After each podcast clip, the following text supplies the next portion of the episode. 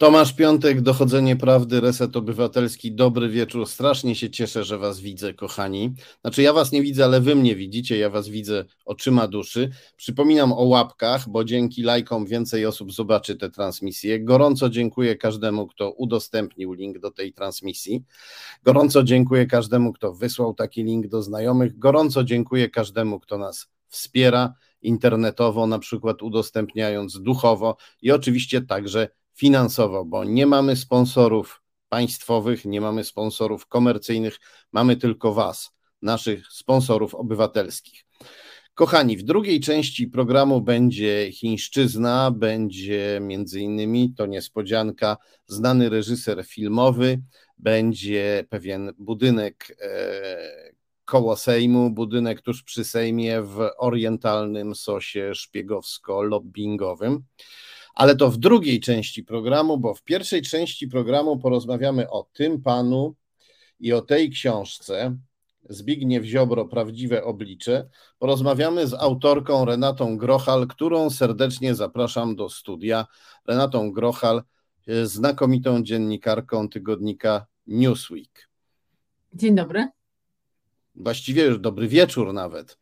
Tak, tak. Dobry wieczór z Opola. Jestem właśnie w, w, delegacji. Zbieram materiały do kolejnego artykułu, więc dzisiaj cały dzień podróżowałam. E, jesteś w pokoju hotelowym, jak rozumiem, stąd takie oświetlenie.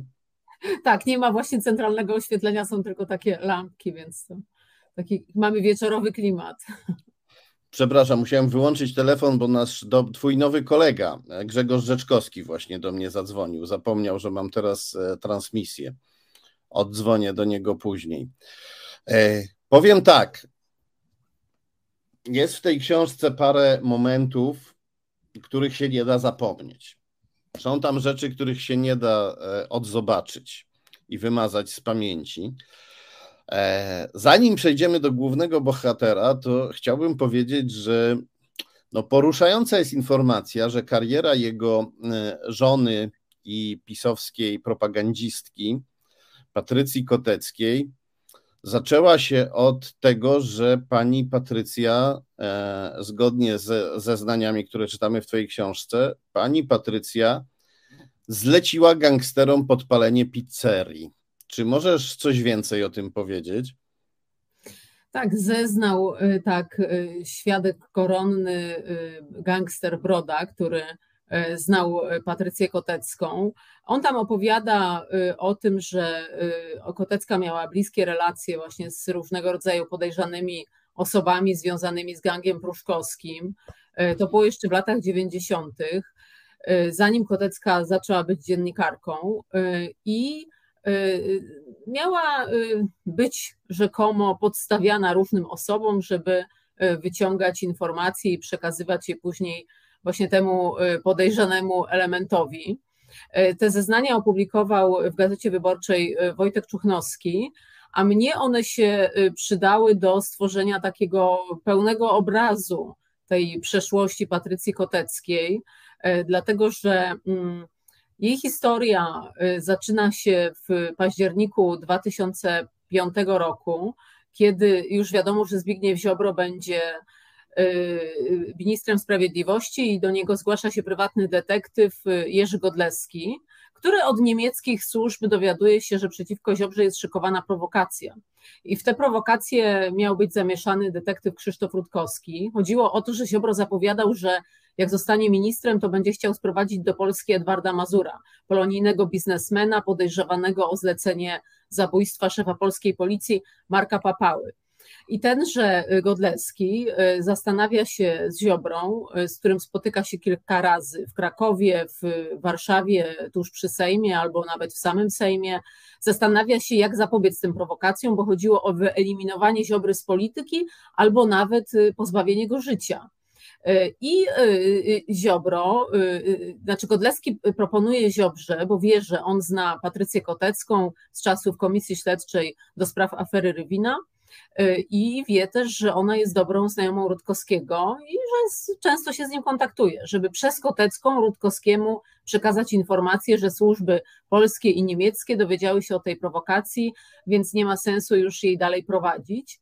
Rzeczywiście Godlecki się spotyka z Kotecką, ona oczywiście zaprzecza, żeby miała jakikolwiek związek z tą prowokacją, ale przekazuje informację Rutkowskiemu i dziwne, e, dziwne sytuacje wokół Ziobry się kończą. Natomiast zaczyna się, z moich informacji wynika, że od tego zaczyna się e, taki związek Ziobry i Patrycji Koteckiej.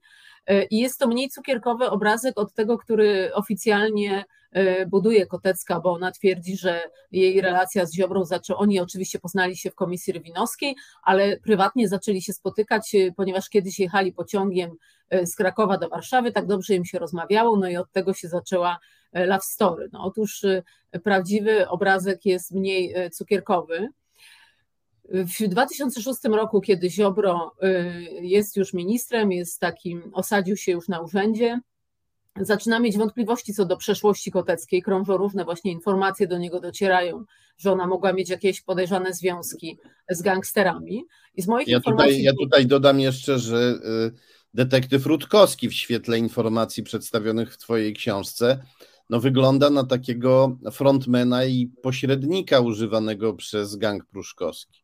Tak, wygląda na, znaczy on, z moich informacji wynika, że w, w owym czasie Y, latał do Stanów Zjednoczonych, spotykał się y, z różnymi osobami, które mogły być związane z gangiem pruszkowskim, w tym docierał także do Mazura. Y, więc, ale ciekawe jest to, że, że kiedy ta relacja Ziobry i Koteckiej już zaczyna być poważna, to Ziobro wykorzystuje państwowe służby do tego, żeby sprawdzić przeszłość swojej narzeczonej i to, czy ona nie przekazuje informacji gangsterom. Y, zaprasza do siebie Bogdana Święczkowskiego, wówczas szefa Agencji Bezpieczeństwa Wewnętrznego. I jak y, y, relacjonował mi jeden z wysoko postawionych funkcjonariuszy służb specjalnych, prosi go o rozpracowanie operacyjne, o wszczęcie rozpracowania operacyjnego Patrycji Koteckiej, swojej wtedy narzeczonej, czyli po prostu zleca służbom inwigilację swojej partnerki. I rzeczywiście to rozpracowanie zostaje wszczęte. Służby podsłuchują Patrycję Kotecką, y, śledzą ją, Ziobro przekazuje jej różne informacje, tak zwane szczury, fałszywe informacje, które y, później sprawdza, czy dotarły do jakichś podejrzanych osób, do gangsterów.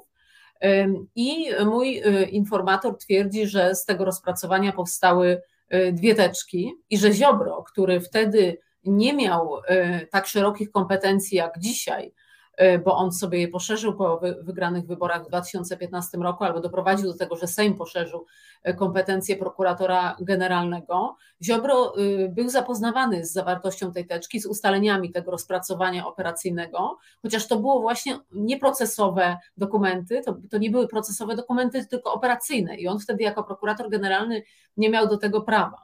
E, więc to jest bardzo ciekawy, wydaje mi się, wątek.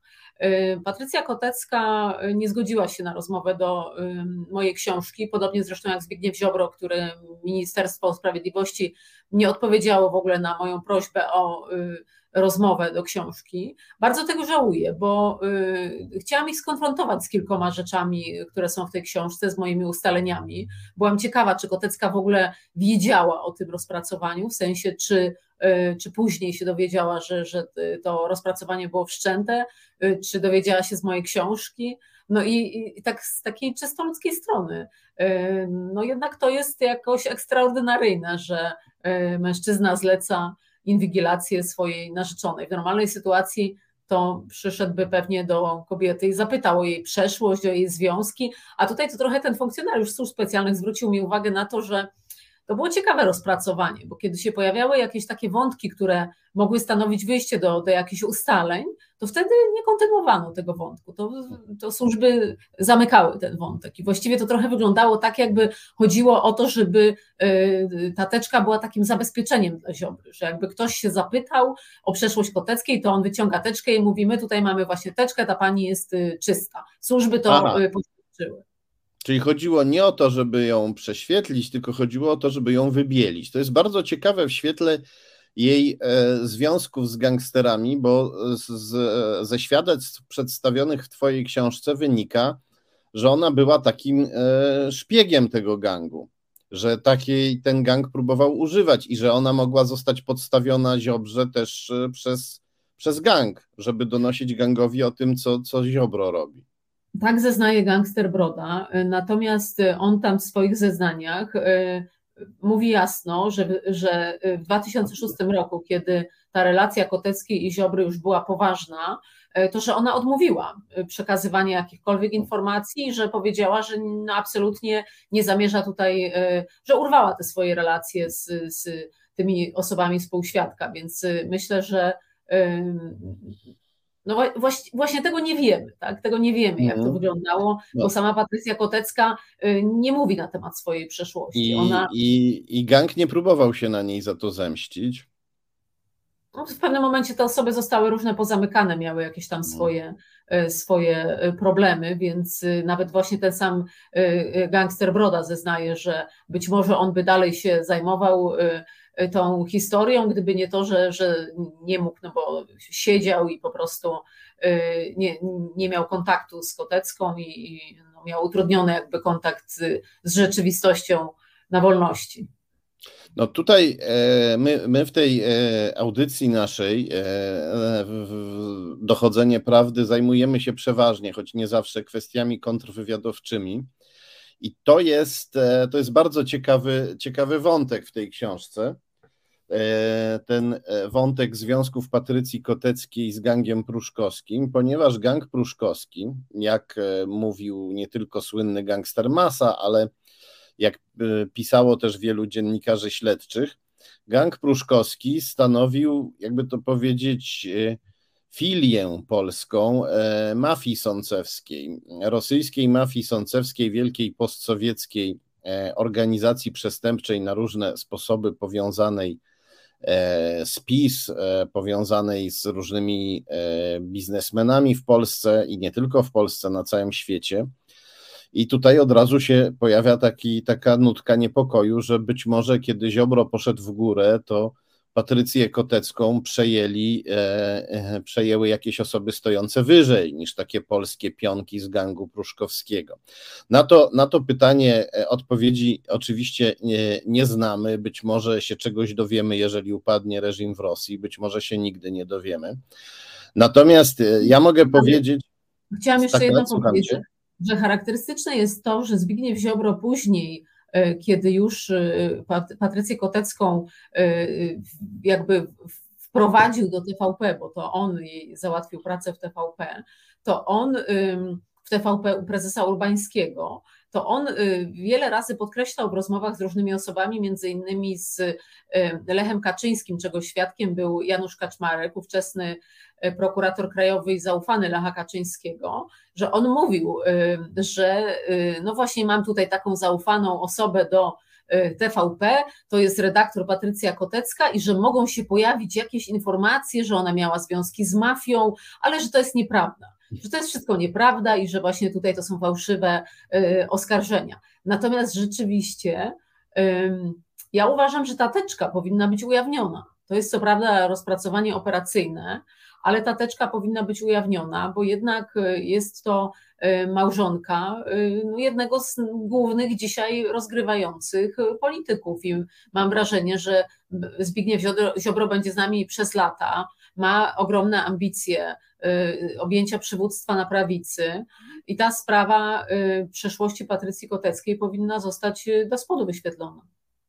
Ja się z Tobą stuprocentowo zgadzam. Jeszcze doświadczenie moich kilku lat pracy e, badawczej w czytelni Instytutu Pamięci Narodowej nauczyło mnie, że w teczkach e, służb specjalnych bardzo często najciekawsze nie jest to, jak służba kogoś zwalczała, tylko jak służba kogoś oszczędzała pod pozorami zwalczania.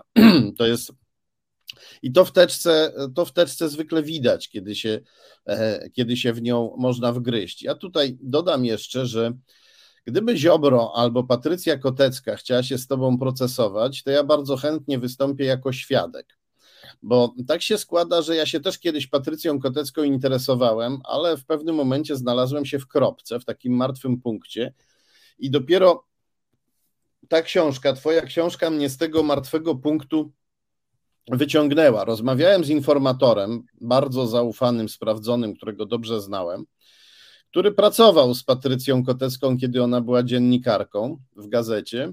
I e, on mi mówił, że ona nieustannie zadawała się z e, gangsterami z gangu pruszkowskiego, że oni ją przywozili do pracy swoimi luksusowymi samochodami albo po nią przyjeżdżali. I e, w redakcji przymykano na to oko, bo wierzono, że Patrycja w ten sposób infiltruje gang, rozpracowuje gang i że powstanie z tego jakiś wielki materiał dziennikarki ujawniający e, gang pruszkowski. Ja sobie nie przypominam, żeby taki materiał powstał. E, I, i, I to było dla mnie bardzo ciekawe, co mówił ten informator, ale nie mogłem tego wątku pociągnąć, bo pomyślałem sobie, no dobrze, jeśli to się nagłośni, to ona powie, robiłam, wykonywałam moją pracę dziennikarki, po prostu infiltrowałam tych gangsterów, żeby coś napisać. A tymczasem w twojej, w twojej książce przeczytałem, że ona nie broni się w ten sposób. Ona twierdzi, że nie, nie ma, że nie miała żadnych związków, żadnych stosunków, żadnych kontaktów z gangsterskim światem. No, a to jest nieprawda. A jeśli ona kłamie, to znaczy, że ona ma coś do ukrycia i że te związki były e, niebezpieczne. Wiesz, to jest e, tak, że kiedy Wojtek Czuchnowski opublikował zeznania Brody w Gazecie Wyborczej, to y, Kotecka zagroziła mu procesem. I ja to sprawdziłam, nie ma żadnego procesu. Y, Kotecka nie złożyła pozwu przeciwko Czuchnowskiemu. No i jak do tej pory też y, ani Kotecka, ani Ziobro mm, nie złożyli pozwu przeciwko mnie. Ja dodam tylko, że no, informacje, które zamieściłam, mnie samą zszokowały. Ja długo sprawdzałam ten wątek właśnie szukałam potwierdzeń w różnych źródłach i je znalazłam. Początkowo nie mogłam uwierzyć w to, że Zbigniew Ziobro wykorzystał e, państwowe służby specjalne, żeby zlecić inwigilację własnej partnerki. No to się wydaje tak nieprawdopodobne, no ale jednak tak się stało. Ja zwróciłam się nawet do Agencji Bezpieczeństwa Wewnętrznego z pytaniem. Prawdę powiedziawszy, pomyślałam sobie, że skoro to jest ABW obsadzona przez nominatów PiSu, no to jeśli takiego rozpracowania nie było, to ABW napisze, zaprzeczy po prostu. Napisze mi, że nigdy nic takiego nie miało miejsca. Po kilku tygodniach y, dostałam odpowiedź jednozdaniową, nie komentujemy sprawy. No, mhm. Dla dziennikarza w sytuacji, kiedy służba jest kontrolowana przez PiS i jak mniemam, Y, no, były konsultacje różnego rodzaju, być może również z ministrem Ziobrą, bo tego nie można wykluczyć. I kiedy ja dostaję odpowiedź, że nie komentujemy sprawy, no to można z dużym prawdopodobieństwem powiedzieć, że służba po prostu potwierdziła, że takie, rozpracowanie miało miejsce. Zresztą rozpracowanie operacyjne to jest taka tajna for, formuła, więc y, zwykle no, służby y, nie potwierdzają tego, ale zaprzeczyć mogły, gdyby coś takiego nie miało miejsca.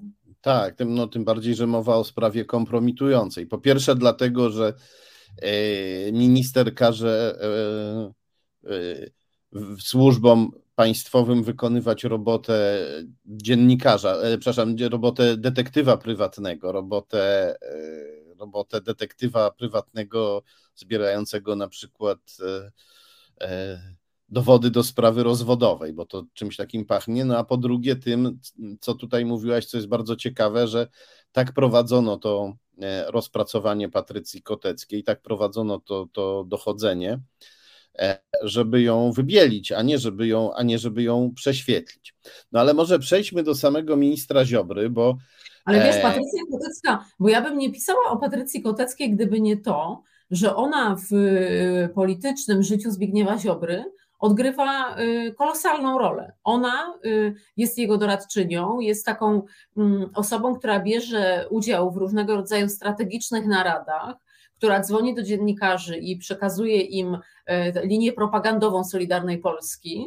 I ona i brat Zbigniewa Ziobry Witold to są dwie osoby, bez których tak naprawdę nie byłoby dzisiejszego Ziobry które mają ogromny wpływ na politykę Ziobry, na to, y, jaką on, y, y, jaki kurs on przybiera i, i dlaczego to robi. Więc dlatego ja się nią zainteresowałam, bo gdyby to była typowa prawicowa żona, która siedzi w domu, gotuje obiady i podaje kapcie mężowi wracającemu po męczącym dniu w pracy, no to nie poświęcałabym jej miejsca w książce.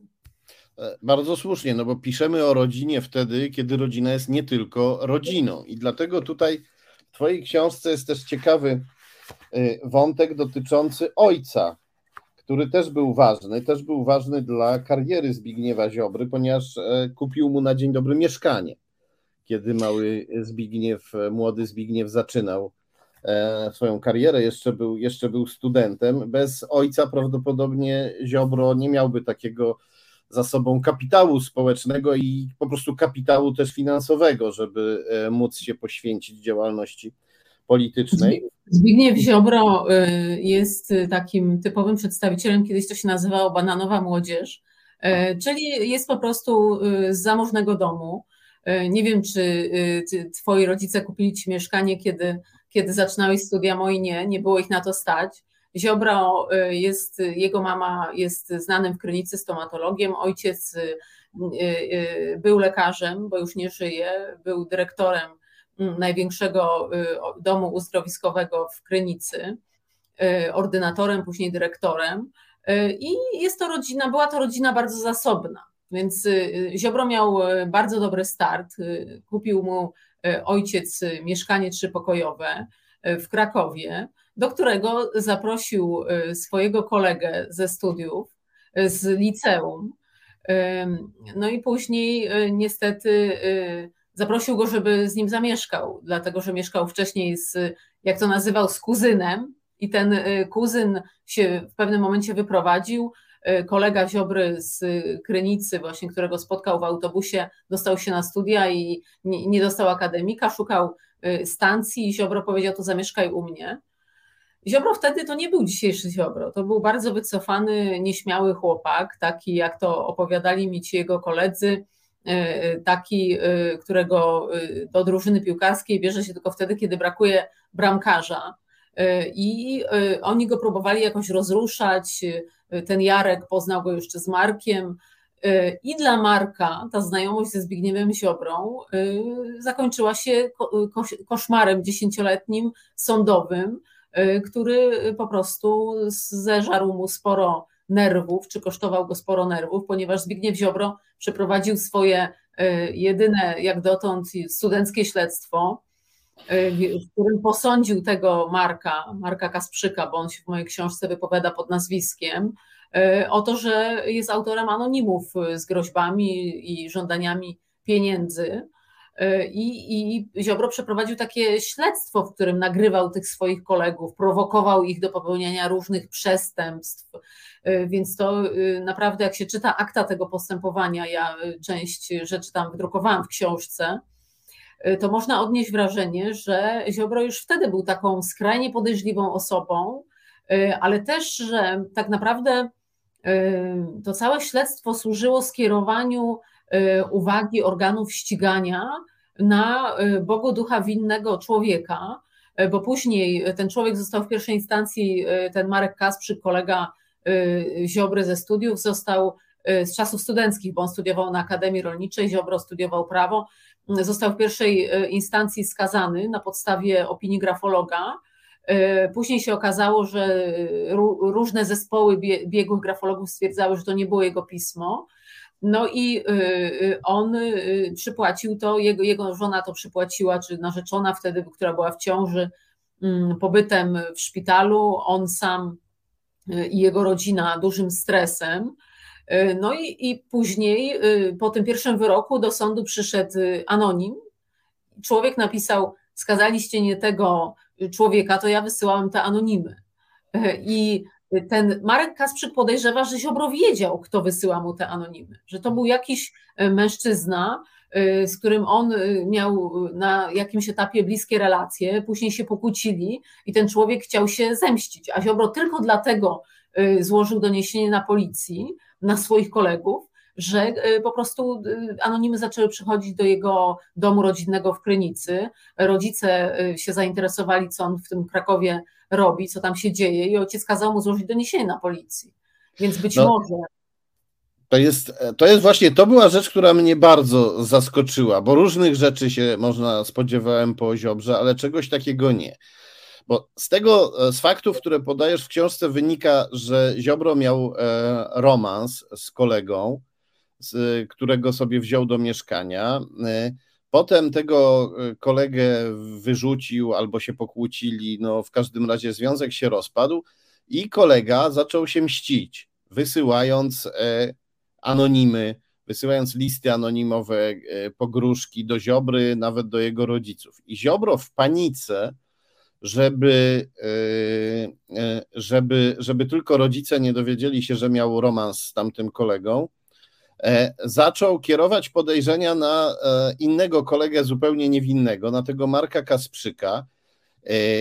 Przychodził na spotkania w płaszczu, przez cały czas był w płaszczu, twierdził, że jest zaziębiony, a tak naprawdę miał pod tym płaszczem magnetofon, którym nagrywał kolegów. Próbował ich e, nakłonić, żeby mu kupili narkotyki i nagrać ich, jak mu te narkotyki kupują, żeby udowodnić choćby jak, jakiekolwiek jak mu sprzedają, jak mu sprzedają, bo on próbował wtedy posiadanie nie było niewielkich ilości na własny użytek nie było karane y, i on tego Marka Kasprzyka poprosił, żeby Y, mu y, sprzedał po prostu marihuanę, którą oni jako studenci Akademii Rolniczej gdzieś tam przed akademikiem uprawiali. Wiesz, ja nie wiem, bo ja w, w, mojej książce nie określiłam tej relacji jako romans. To, był, to była na pewno. To, Ziobro mówił, że mieszkał z kuzynem. Więc tutaj ci y, jego koledzy, biorąc pod uwagę, że on y, no, nie miał jakiegoś, y, znaczy miał trudności w relacjach z kobietami. Oni żartowali, że, że może on woli chłopców, ale to no, nigdy nie, nie zostało jakoś tam wyraźnie w ich relacjach określone. Więc ja to opisuję w ten sposób, że, no, że on mówił, że mieszkał z kuzynem i że, i, i że tak naprawdę oni są przekonani, że on wie, kto do niego wysyłał te anonimy, i właśnie w lęku czy ze strachu przed rodzicami y, sprokurował śledztwo i skierował podejrzenia na Bogu ducha winne osoby. No właśnie, to jest e, bardzo ciekawe.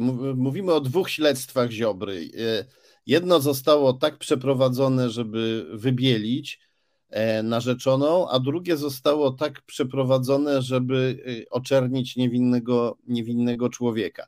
I to ze strachu przed ojcem, który tutaj e, jawi się jako postać bardzo ważna dla Ziobry, i dlatego mnie zainteresował ten fragment, który jest na stronie 88, gdzie jest mowa o tym, że o karierze ojca Ziobry e, za czasów komunizmu, który należał do PZPR, potem e, zaczął działać w opozycji demokratycznej, trafił do aresztu w czasie stanu wojennego Został skazany na półtora roku więzienia, ale szybko wyszedł do domu, bo zaliczono mu areszt na poczet kary.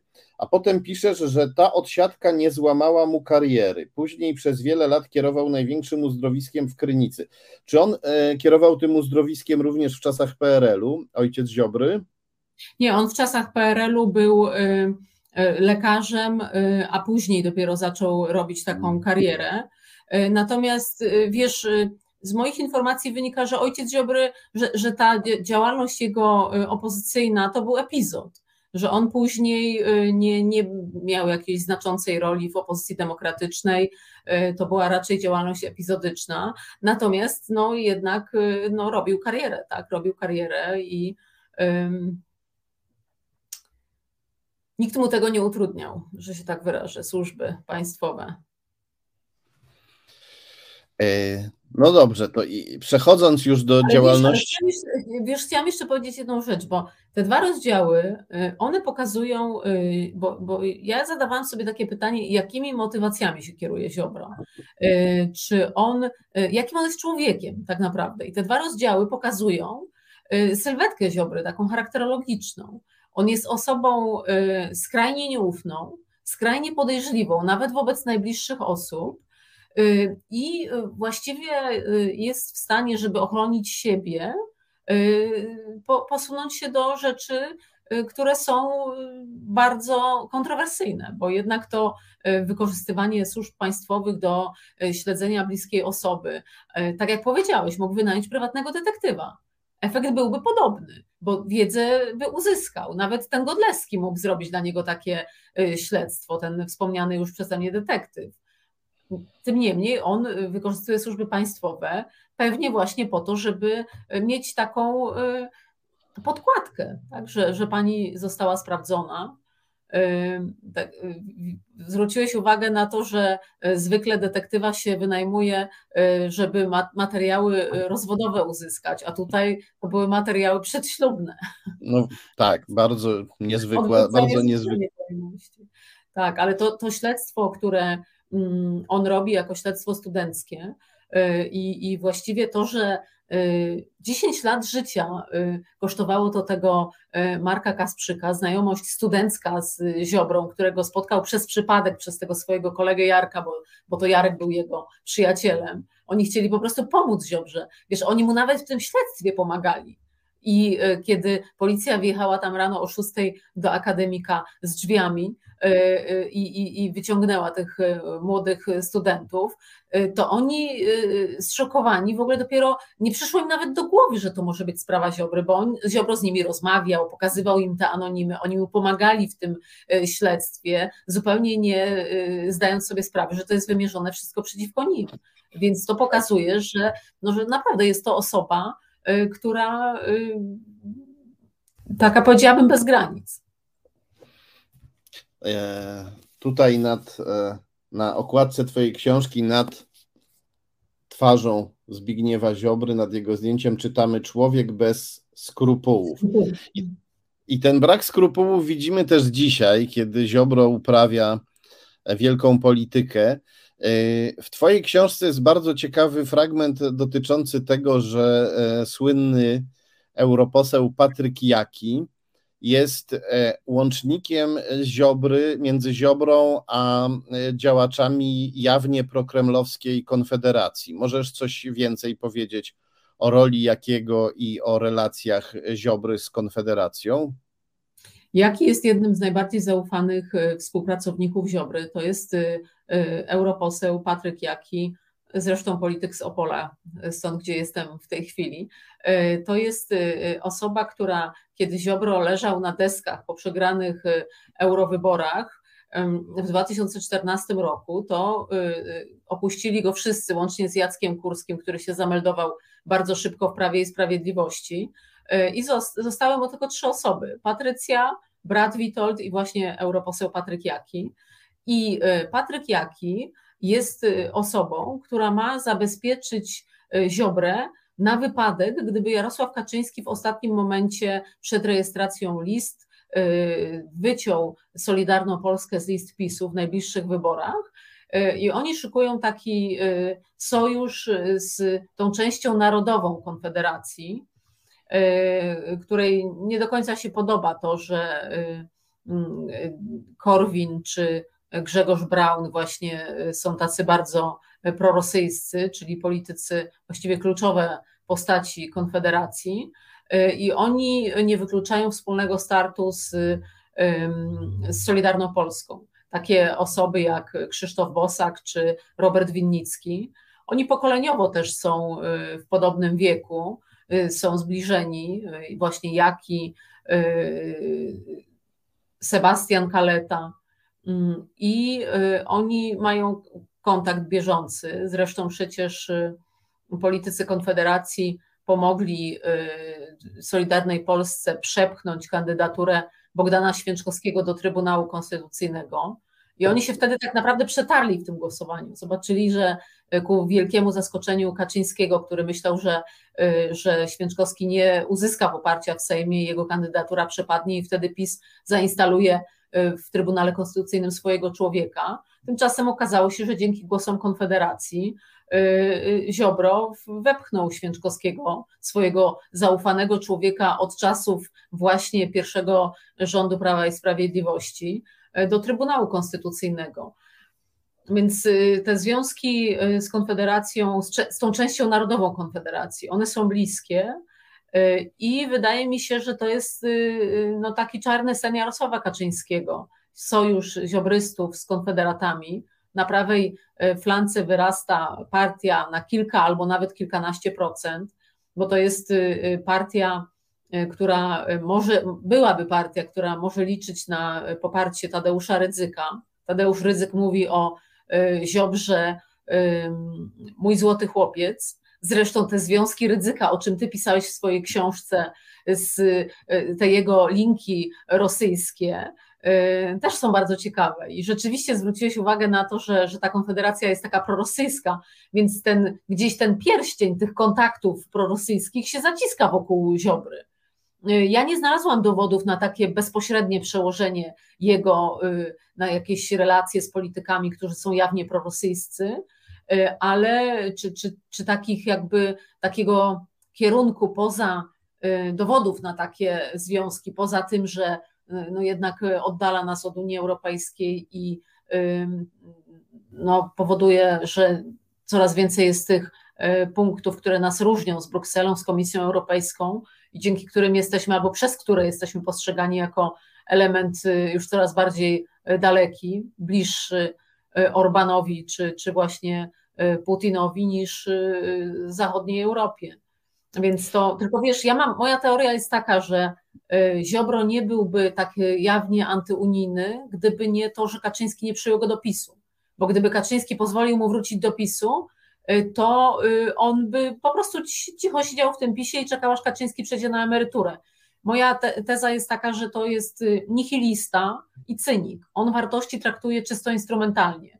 To Y, nie jest y, taki polityk, który y, mam wrażenie, że Korwin jest takim politykiem, że on po prostu jest, czy, czy, czy starszy Morawiecki, Kornel Morawiecki, on nie, nie ukrywał tego, że właściwie powinniśmy mieć bliższe relacje z Rosją, że powinniśmy współpracować z Rosją, nawet po aneksji Krymu się wypowiadał, że powinniśmy zacieśniać relacje z Rosją. Pamiętam, że to Morawieckiemu i jego otoczeniu się bardzo nie podobało. U Ziobry ja tego, tego nie widzę, taki, takiego myślenia właśnie.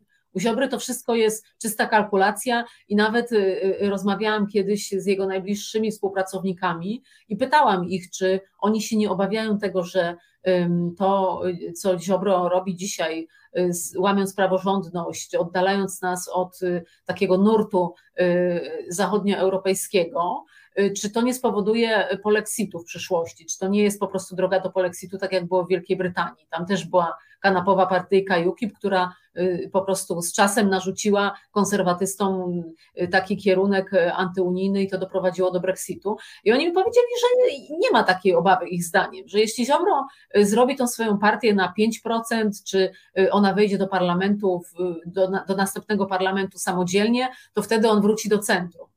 Ja nie wierzę w ten powrót do centrum, dlatego że te, te nastroje antyunijne, jak się raz y, rozbudzi, to one po prostu, y, to jest bardzo y, silna grupa krzykliwa, która ma wpływ na opinię publiczną i on tam gdzieś będzie po prostu urabiać. Nie wiem, ile lat to potrwa, ale w Wielkiej Brytanii to też trwało ponad 20 lat, zanim doszło do Brexitu.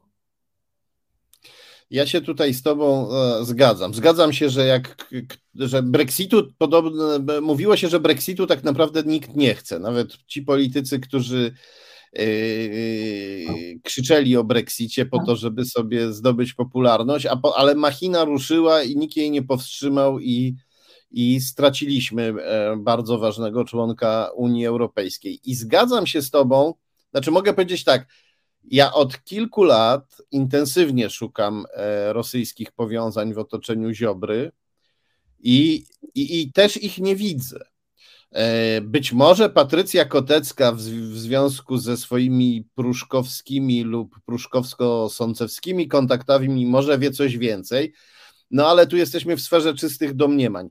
E, ja prawie nic nie znalazłem. Może tak, prawie nic to jest lepsze określenie. Ja mam raczej wrażenie, że Ziobro e, macha ręką, tak, hej, hej, panie Putin, pan, panowie i panie putinowcy, ja tu jestem, ja, Ziobro, patrzcie, ja też nienawidzę Europy, że i zgadzam się z Tobą, że on to robi nie dlatego, że on tak naprawdę nienawidzi Europy, że on wybrał wschód, bo tam go serce ciągnie do dzikich e, stepów i, i, i rosyjskiej tajgi, e, bo mu się podoba carat e, albo coś takiego. Nie, nie, on rozumie, że w Polsce, która się modernizuje i staje coraz bardziej zachodnia, to on nie miałby czego dla siebie, nie miałby czego dla siebie szukać. I on też wie, że jeśli chce być e, następcą Kaczyńskiego, to musi pokazać, że jest od Kaczyńskiego jeszcze bardziej ostry i, i, i zawzięty. Wiesz co, ja ale się, chcę jeszcze ja się... jedną rzecz dodać, bo jeśli mogę Ci wejść w słowo. Tak, tak, oczywiście.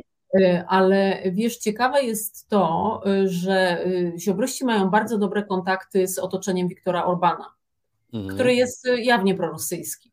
Y, ja opisuję w książce ten moment y, negocjacji tej reguły pieniądze za praworządność, kiedy Morawiecki się zgodził na posiedzeniu Rady Europejskiej na przyjęcie tej reguły. Zresztą on się zgodził dlatego, że myślał, że ta reguła to będzie taki właśnie kij na ziobrę że on y, wtedy powie Kaczyńskiemu, słuchaj, no jest ta reguła i trzeba po prostu skończyć już z tą deformą wymiaru sprawiedliwości, y, bo pieniądze nam po prostu zawieszą. Później okazało się, że jednak Ziobro postawił na swoim że dzisiaj y, Kaczyńskiemu na tych, Kaczyński te pieniądze odpuścił przynajmniej z Krajowego Planu Odbudowy. Natomiast wtedy, kiedy Morawiecki, kiedy Orban namawiał Morawieckiego na tym posiedzeniu Rady Europejskiej do zgłoszenia weta do całego budżetu Unii, y, to y, Morawiecki się na to nie zgodził y, i ziobryści od razu dostali, jak rozumiem, przez Patryka Jakiego, sygnał od współpracowników Orbana, że trzeba zaalarmować Kaczyńskiego, że tutaj się złe rzeczy dzieją, że ta reguła pieniądze za praworządność nie może przejść. I wtedy Ziobro zażądał, żeby y, y, Polski, żeby Rada Ministrów w trybie obiegowym przyjęła taką uchwałę zobowiązującą premiera do tego weta. Tam się wywiązała kłótnia. Y, ostatecznie Morawiecki się na to zgodził, ale przekonał Kaczyńskiego wtedy, że to nie jest zagrożenie, że nawet jeśli to pójdzie, zostanie zaskarżone do Trybunału Sprawiedliwości Unii Europejskiej, to tam postępowanie będzie trwało ze trzy lata, my spokojnie dostaniemy pieniądze z KPO i, i jeszcze PiS dojedzie do wyborów i wygra wybory. Y, no, stało się inaczej. PiS pieniędzy z KPO nie dostało i y, myślę, że w tej sprawie akurat Ziobro miał rację. Natomiast mnie zaciekawiły te właśnie bliskie kontakty ziobrystów z ludźmi Orbana. Wiesz, to może być tak, że, to, że, że, że oni mm, nie będą y, jawnie prorosyjscy, ale pewne interesy, które władza może robić y, z Orbanem, czy y, właśnie spuszczając tutaj na przykład MOL na nasz rynek, czy no to się wszystko może odbywać tylnymi drzwiami, po prostu. I możemy w pewnym momencie się obudzić, tak jak Brytyjczycy z Brexitem, że już jesteśmy na wschodzie. No właśnie tego się, tego, tego się bardzo obawiam. Jest jeszcze w otoczeniu Ziobry mm, mm, człowiek bardzo interesujący, który jest też takim trochę był jego, jakby to powiedzieć, oknem na świat. E, to jest e, Michał Krupiński. E, czy możesz coś powiedzieć więcej o Michale Krupińskim? Michał Krupiński to jest osoba, która robiła zawrotną karierę w biznesie państwowym gdy Prawo i Sprawiedliwość doszło do władzy, a Ziobro miał jeszcze wpływ na strategiczne e, spółki Skarbu Państwa, bo był najpierw prezesem PZU, a później prezesem PKO SA. Ale co jest ciekawe, to on nie zostałby tak wpływową postacią w państwowym biznesie, gdyby nie brat y, Witold Ziobro, brat Zbigniewa Ziobry. Dlatego, że na tych dwóch stanowiskach on był najbardziej zaufanym doradcą y, tego Szkrupińskiego. E, Michał Krupiński to jest bardzo dobrze wykształcony człowiek, taki człowiek, którego każda partia e, chciałaby u siebie mieć. skończył SGH, skończył różne kursy zagraniczne, był pierwszym Polakiem albo jednym z pierwszych zatrudnionych w Parlamencie Europejskim, w sekretariacie generalnym Parlamentu Europejskiego, mówi biegle po angielsku, po francusku. I poznał tego Witolda Ziobrę w 2003 albo 2004 roku, kiedy y, Witolda Ziobrę do y, frakcji europejskich konserwatystów i reformatorów ściągnął Michał Kamiński i Adam Biela. To miał być taki ukłon wobec, wobec Ziobry, z którym oni grali wtedy w jednej drużynie. A ten y, Witold Ziobro, to w ogóle to mnie trochę rozbawiło, że wszyscy moi rozmówcy twierdzili, że to jest lepsza wersja Zbigniewa Ziobry, że jest przystojniejszy, bardziej inteligentny, biegle mówi po angielsku, świetnie czyta politykę, od zawsze no się Dlaczego, przepraszam, przepraszam, że przerwę, dlaczego nie Witold Ziobro jest ministrem? To jest dobre pytanie. Dlatego, że Witold Ziobro nie chce być frontmanem z jakiegoś powodu. E, on y, woli, y, on jest człowiekiem cienia, zresztą tak jak Patrycja Kotecka, e, woli rozgrywać za kulisami i frontmanem y, zrobił Zbigniewa Ziobra, albo frontmanem został po prostu Zbigniew Ziobro. E, I no właśnie ten tandem Krupiński, Witold Ziobro swego czasu miał ogromny wpływ na gospodarkę. I, ale doszło do, do kłótni tej, w tej, powiedziałabym, rodzinie Ziobrów, bo Krupińskiego też tam e, bym zapisała. E, po prostu Krupiński został e, zmuszony do odejścia z PKOS-a. Tam w grę wchodziły jakieś dziwne umowy, które ktoś tam jakiś umyślny zaniósł na Nowogrodzką do prezesa i prezesowi się te umowy nie spodobały. Ta sprawa nigdy w ogóle nie ujrzała światła dziennego, natomiast y, Krupiński miał takie y, poczucie, że, że Witold Ziobro go zdradził, że on musiał wiedzieć, że się szykuje y, jego odwołanie i że nie uprzedził go po prostu o tym.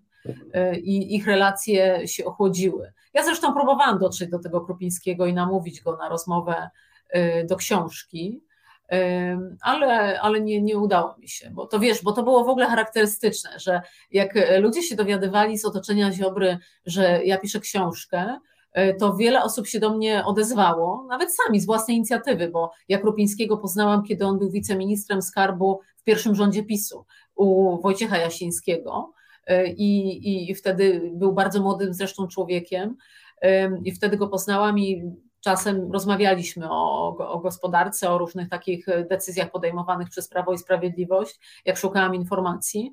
Y, I, i właśnie mm, wiele osób zgłaszało się. Część y, od razu mówiła, że chętnie porozmawiają, ale nie pod nazwiskiem.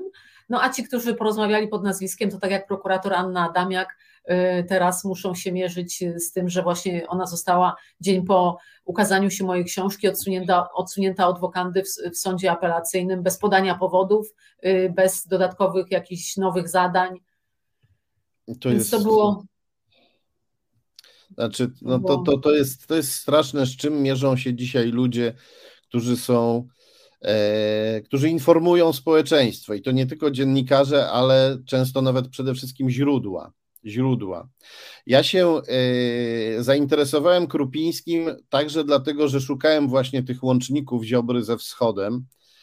Tutaj też mamy jakby, można powiedzieć, poszlaki dość, dość pośrednie, ale trzy rzeczy mnie zainteresowały, bo Krupiński E, pracował w e, wielkich międzynarodowych korporacjach finansowych. Mhm. Merrill Lynch to jedna z nich, a druga to Warburg Pincus.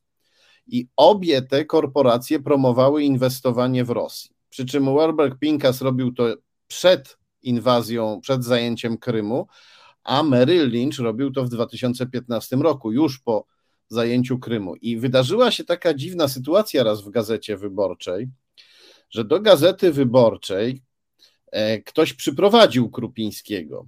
E, to było kilka lat temu, już zarządów PiSu. Ktoś przyprowadził Krupińskiego jako informatora, że Krupiński powie tam coś o Jarosławie Kaczyńskim.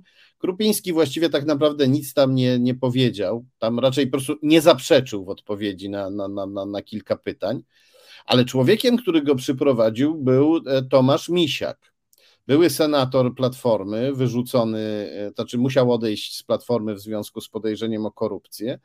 Człowiek, którego firma Work Service e, obsługiwała, działała w Rosji we wszystkich pięciu tysiącach sklepów należących do wielkiego oligarchy Michaiła Friedmana, wielkiego kremlowskiego oligarchy. Tomasz Misiak to też człowiek, który wprowadził na warszawskie salony biznesowe Marka Falentę. I w jednym z moich procesów Marek Falenta zeznał, że to Tomasz Misiak zaprowadził go do restauracji Sowa i Przyjaciele i zapoznał go z tymi kelnerami, którzy tam podsłuchiwali polityków. E, e, Tomasz Misiak zapraszał wiele e, osób z obozu władzy Platformy do, do, do, do restauracji i tam toczył z nimi rozmowy, podczas gdy te rozmowy były, były nagrywane.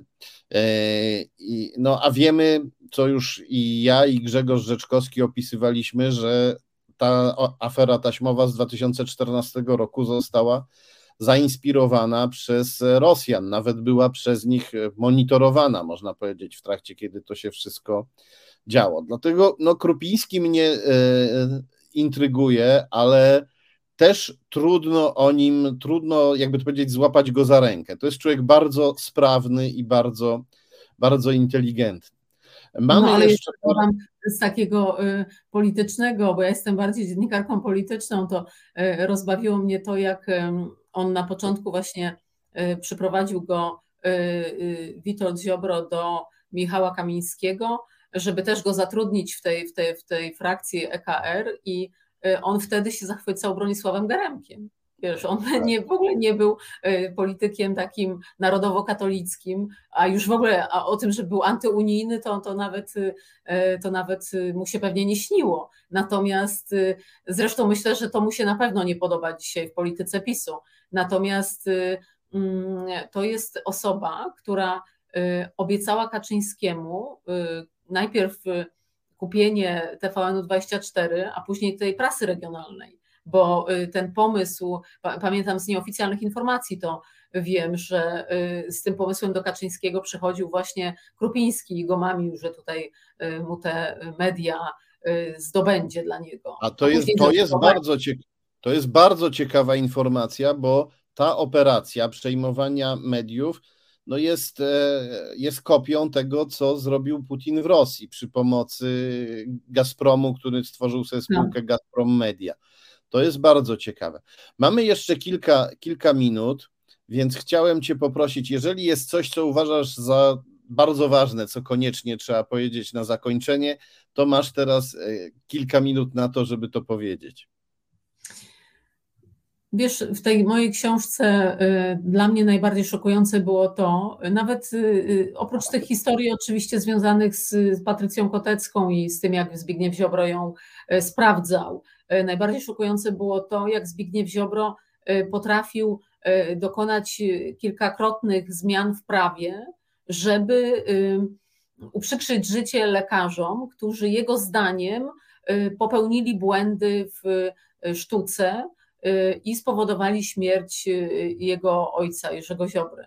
I mam takie wrażenie, że zresztą to wynika wprost, bo on expressis verbis to powiedział, w wywiadzie, powiedziała w wywiadzie z Magdą Rigamonti matka Zbigniewa Ziobry, że ona ma pretensje do Zbyszka, że za, y, jak był pierwszy raz ministrem w rządzie e, PiSu w latach 2005-2007, to że niewystarczająco się zajął tą sprawą, że nie interweniował w tym śledztwie dotyczącym lekarzy. I mam wrażenie, że teraz Ziobro, jak wrócił do władzy po raz drugi w Ministerstwie Sprawiedliwości, to zrobił już wszystko, żeby y, zadowolić swoją mamę.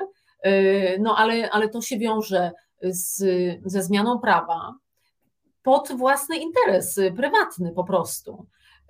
To się wiąże z znowu złamaniem karier zawodowych kilku świetnym lekarzom, cenionym lekarzom, no jest to człowiek, który właściwie nie cofnie się przed niczym, żeby zrealizować jakieś swoje wizje, które z takiego czy innego powodu gdzieś tam mu się w głowie rodzą. No i właściwie to, to było dla mnie takie szokujące, że Ziobro, e, zresztą mało się w Polsce o tym mówi, ale nasza konstytucja zabrania łączenia e, funkcji prokuratora z mandatem poselskim.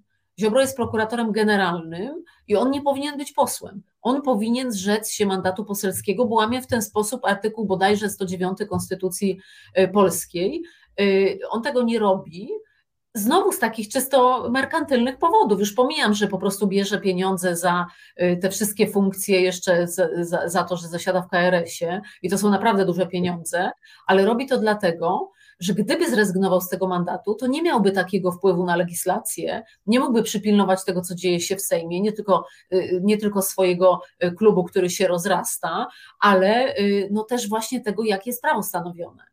E, I, I to wykorzystywanie y, prawa, wykorzystywanie funkcji do jakichś swoich takich, do takiej prywatnej wendety, bo to jest po prostu w przypadku tych lekarzy, w przypadku sędziów, to jest taka prywatna wendeta. Ja mam wrażenie, że po prostu Ziobro się próbuje odegrać na sędziach Y, dlatego że sam nie został, y, nie wykonuje zawodu prawniczego, czyli nie został prokuratorem ani sędzią, y, a na, na tych lekarzach to no nie wiem dlaczego, chyba dlatego, że mieli po prostu pecha, bo, bo mieli wtedy dyżur, kiedy, kiedy jego ojciec przyjechał do, do szpitala.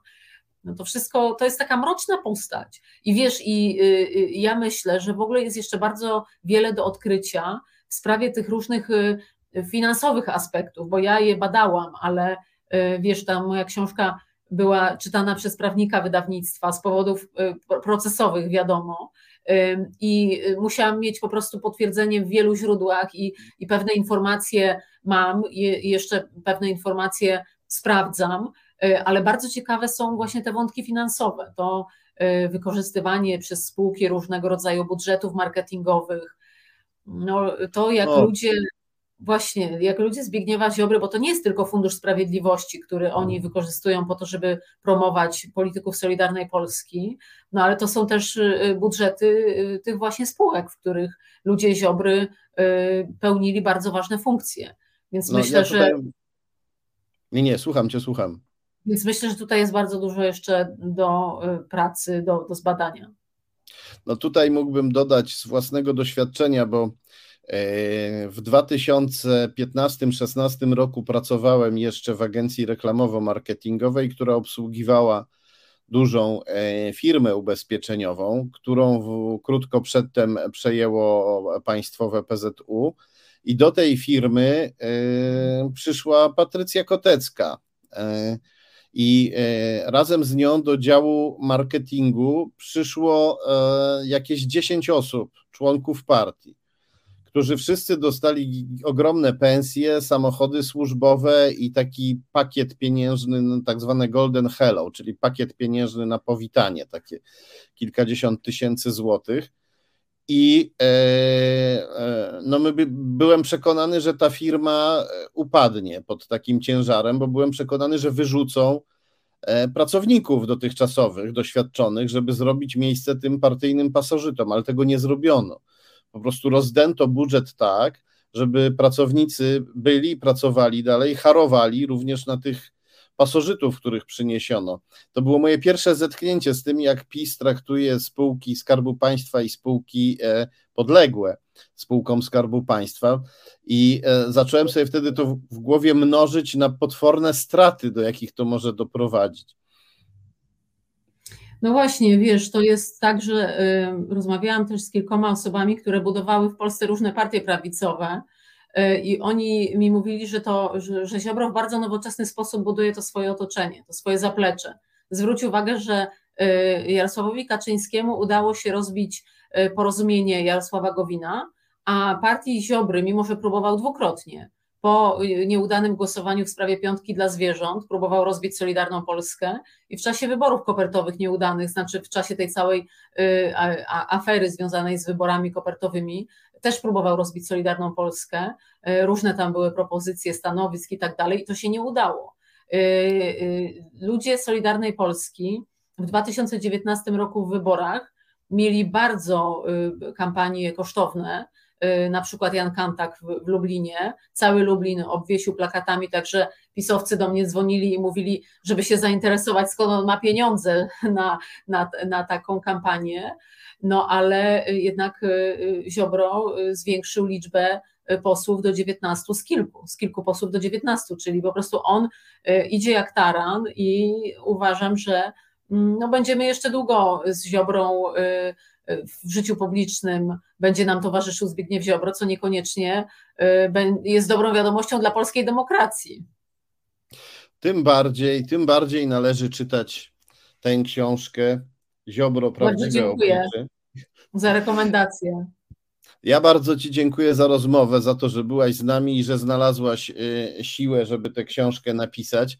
E, Ale Tomku, bardzo czekam na Twoją książkę o Jarosławie Kaczyńskim, bo już widzę, że są, że ją reklamujesz, y, teczkę Kaczyńskiego. Nie mogę się już doczekać y, na, na Twoją nową książkę. Bardzo Ci dziękuję. Już niedługo, już niedługo to kwestia tygodni, nielicznych tygodni. E, I mam nadzieję, że nie rozmawiamy po raz e, ostatni. E, pozwolę sobie w przyszłości jeszcze zapraszać do resetu obywatelskiego. Będzie mi bardzo miło. Komentatorzy też pozdrawiają. Do zobaczenia w takim razie. Dziękuję bardzo. Do widzenia. A my już za chwilę przejdziemy do e, afery e, lobbyingowej w chińskim e, sosie z udziałem pewnego słynnego polskiego reżysera filmowego.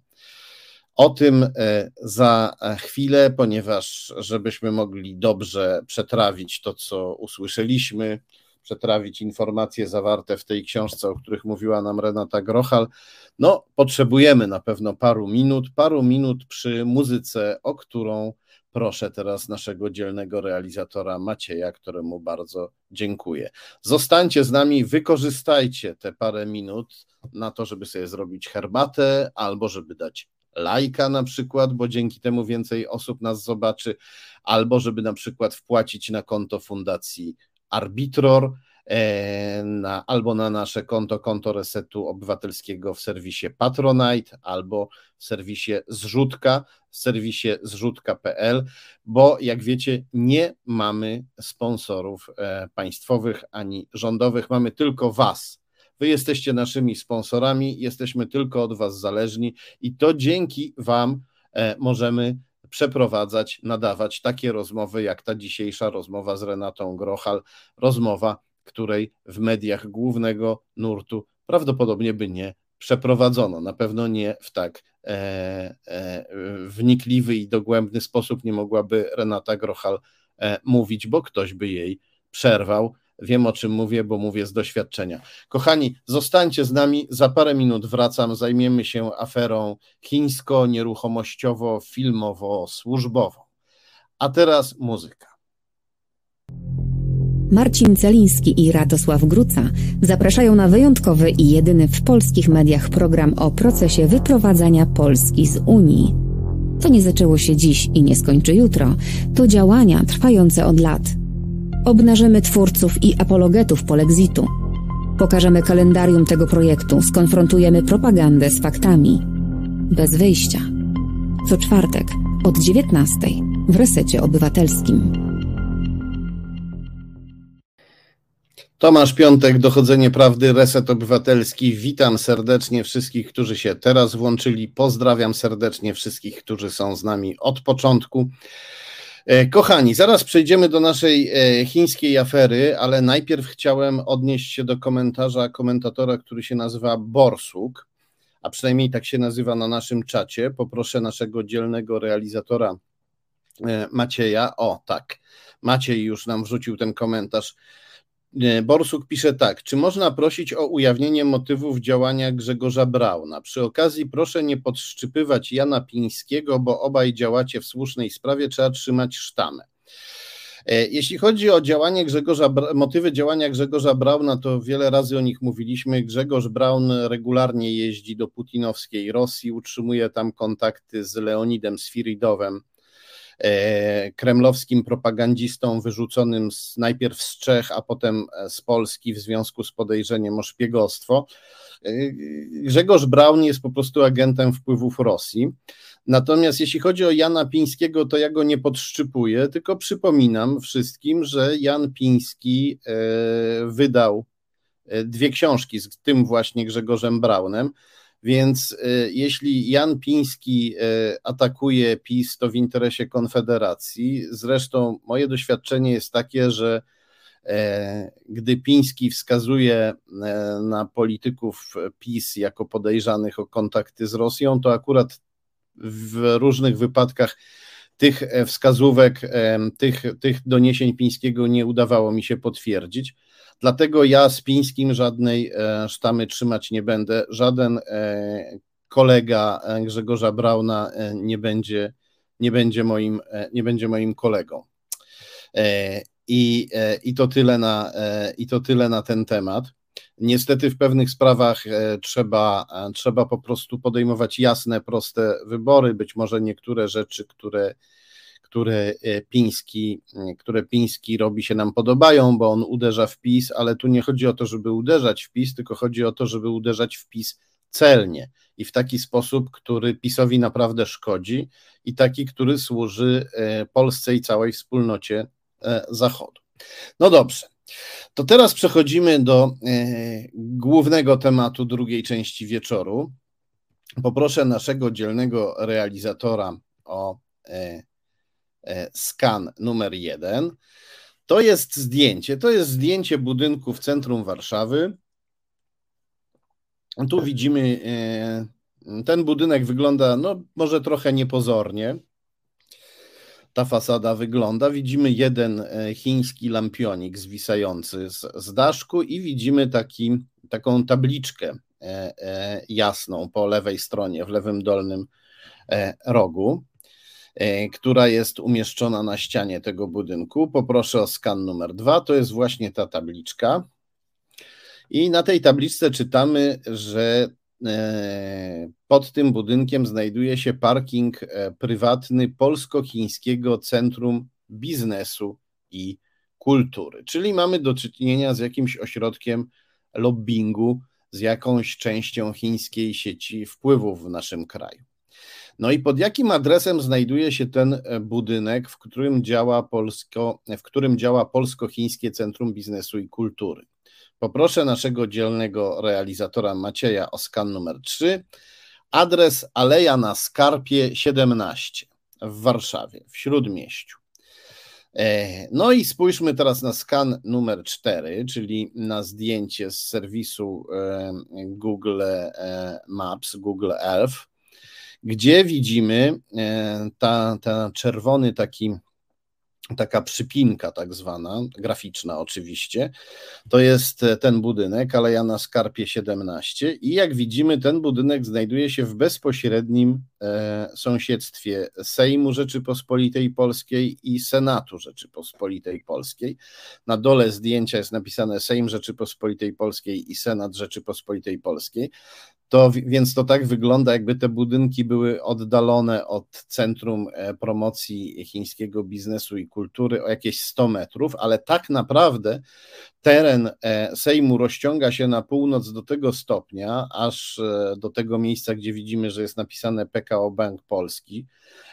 Rozciąga się prawie do tego miejsca, także nasz budynek, budynek chińskiego centrum, polsko-chińskiego Centrum Promocji Biznesu i Kultury, ten budynek znajduje się o jakieś 30-40 metrów od e, terytorium, od terytorium e, Sejmu.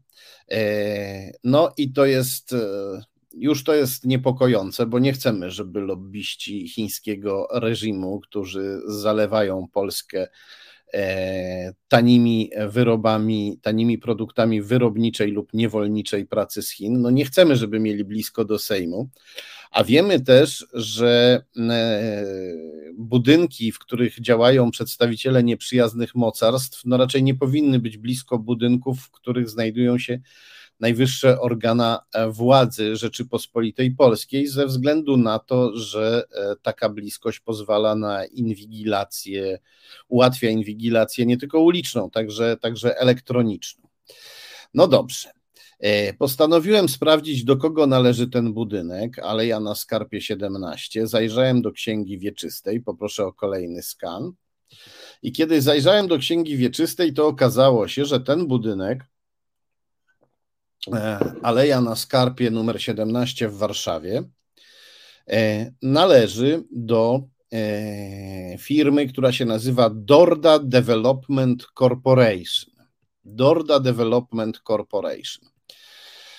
E, zajrzałem więc też do Krajowego Rejestru Sądowego, żeby sprawdzić, co to za firma Dorda Development Corporation.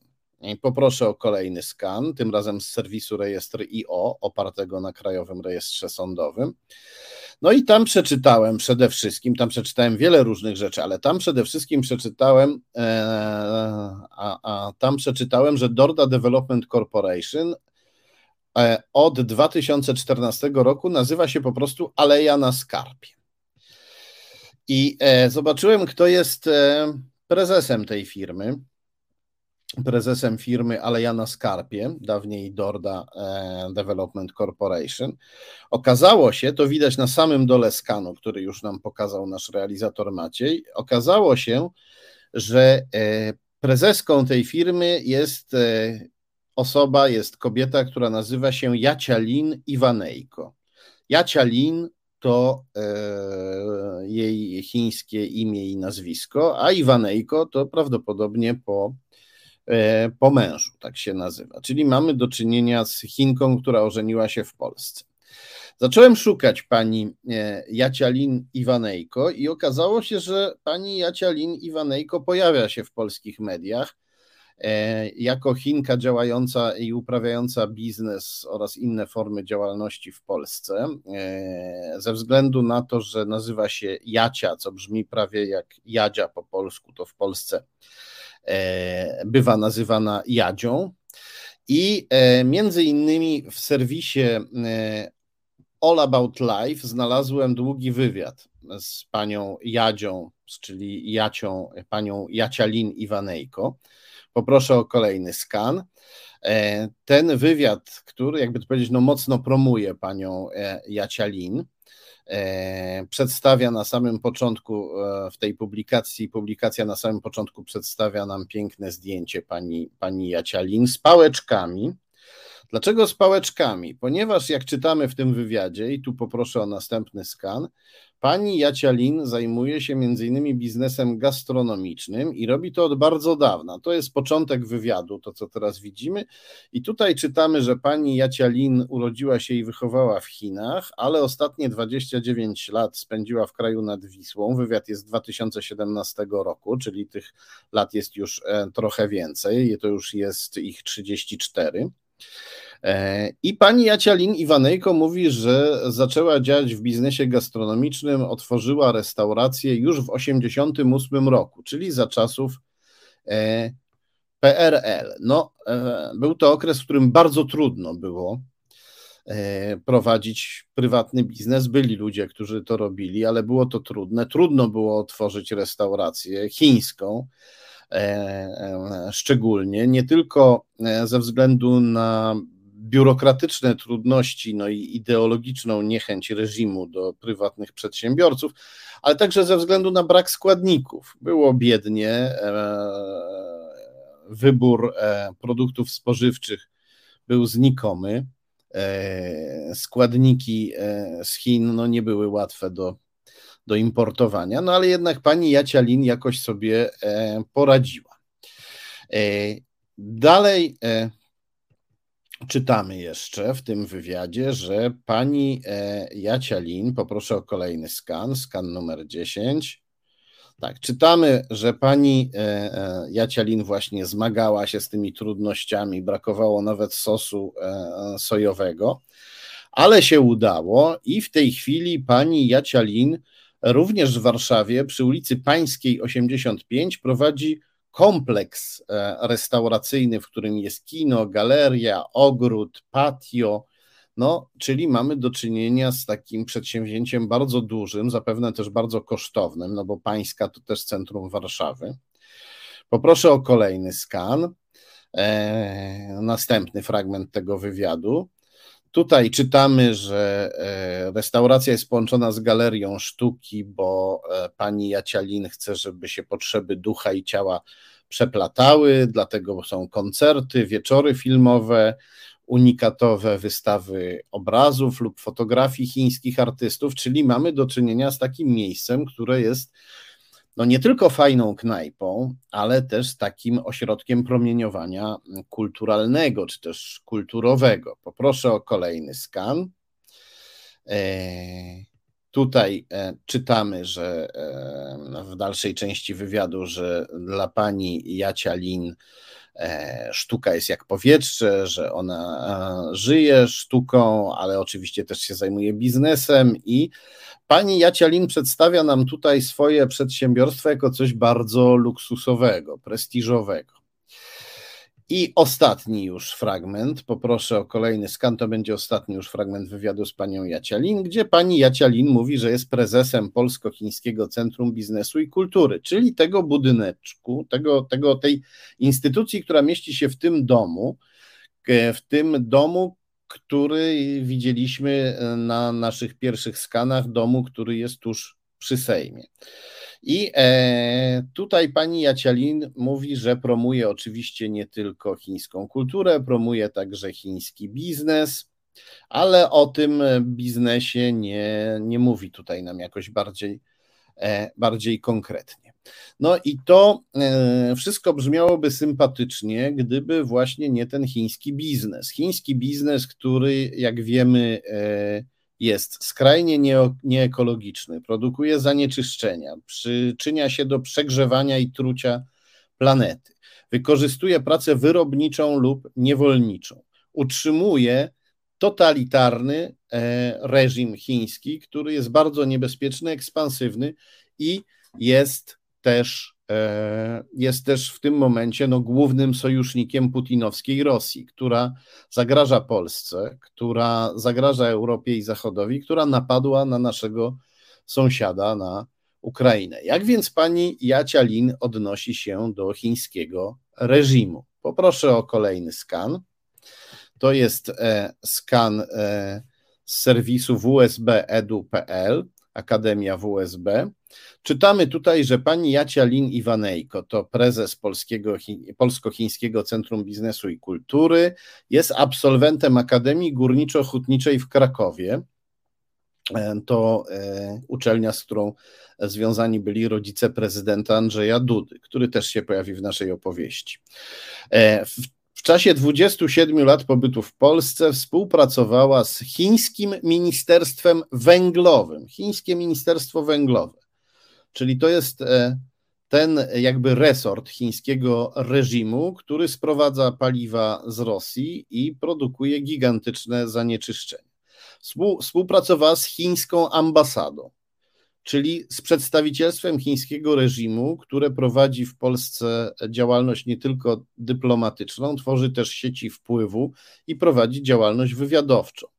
Współpracowała z e, e, reżimowymi, z reżimowymi liniami lotniczymi Air China, współpracowała z e, wielką firmą Xi'an Import Export, współpracowała z polskim Impex Metalem, a teraz jest dyrektorem zagranicznym miasta Hangzhou, co prawdopodobnie znaczy, że odpowiada za kontakty zagraniczne tego, E, tego chińskiego miasta. Czyli mamy do czynienia z przedstawicielką chińskiego e, totalitarnego, antyzachodniego i prokremlowskiego reżimu.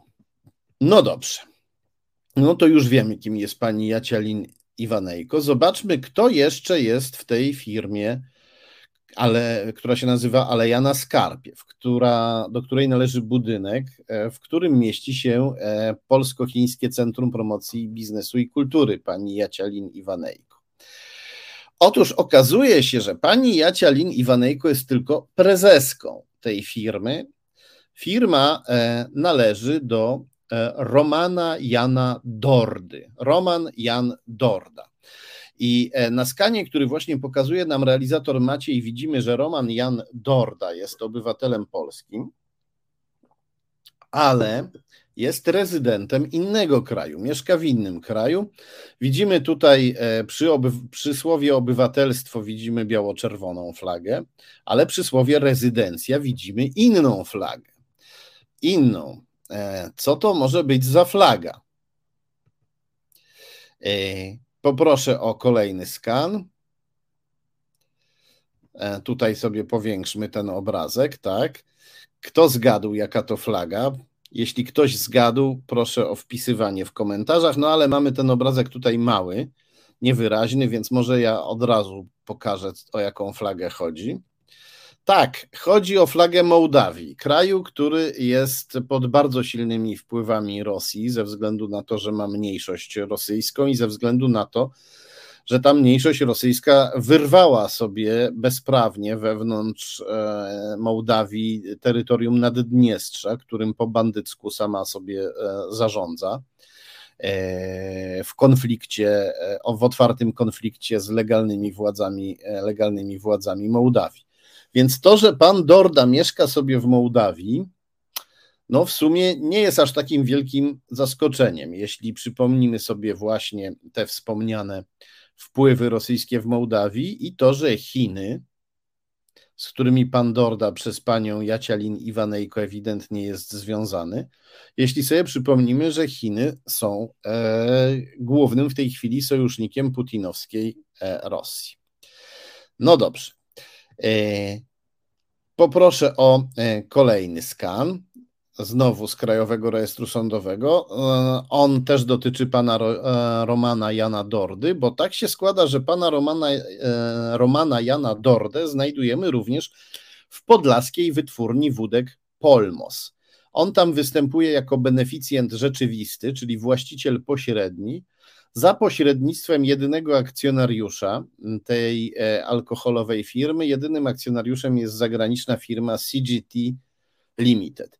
W Radzie Nadzorczej obok pana e, Romana Jana Dordy zasiadają również Piotr Jan Dorda i Wojciech Dorda, więc można powiedzieć, że ten e, Polmos, ta wytwórnia alkoholu, to takie rodzinne przedsięwzięcie, przedsięwzięcie rodziny Dordów. Poproszę o kolejny skan. Sprawdziłem bowiem w KRS-ie, co jeszcze, w Krajowym Rejestrze Sądowym, sprawdziłem, co jeszcze robi pan Roman Jandorda. Okazało się, że pan Roman Jandorda, oprócz tego, że jest właścicielem i nadzorcą podlaskiej wytwórni wódek Polmos, e, jest, e, należy też do Komisji Rewizyjnej Stowarzyszenia Księży i Katechetów. Uwaga, Stowarzyszenia Księży i Katechetów Kościoła Ewangelicko-Augsburskiego. E, co, e, co muszę podkreślić, to nie jest Kościół katolicki, to jest inny, e, inny Kościół. I trochę mnie to martwi, kiedy widzę tam pana Romana Jana Dordę, bo sam jestem ewangelikiem, wprawdzie jestem w kościele ewangelicko-reformowanym, nie ewangelicko-augsburskim, ale mam sympatię dla kościoła ewangelicko-augsburskiego i dlatego to, że tam się pojawia w tym kontekście pan Roman Jan Dorda, cokolwiek mnie e, dziwi. No ale jak widać tutaj pan Roman Jan Dorda jest człowiekiem, który no masz działa na różnych polach. Tu produkuje alkohol, tu e, posiada budynek, e, w którym rozgościła się chińska sieć wpływu, a tutaj proszę, współdziała z ewangelickimi księżmi i katechetami. Bardzo, e, bardzo interesujące. No najwyraźniej to jest człowiek, który lubi wkładać swoje ręce w różne sprawy. Poproszę o kolejny skan, znowu z serwisu Rejestr.io. E, mówiłem o rodzinie Dordów. Widzieliśmy Wojciecha Dordę, Piotra Dordę i przede wszystkim Romana Jana Dordę. Ale jak widzimy na tym skanie, tak się składa, że w podlaskiej wytwórni wódek Polmos e,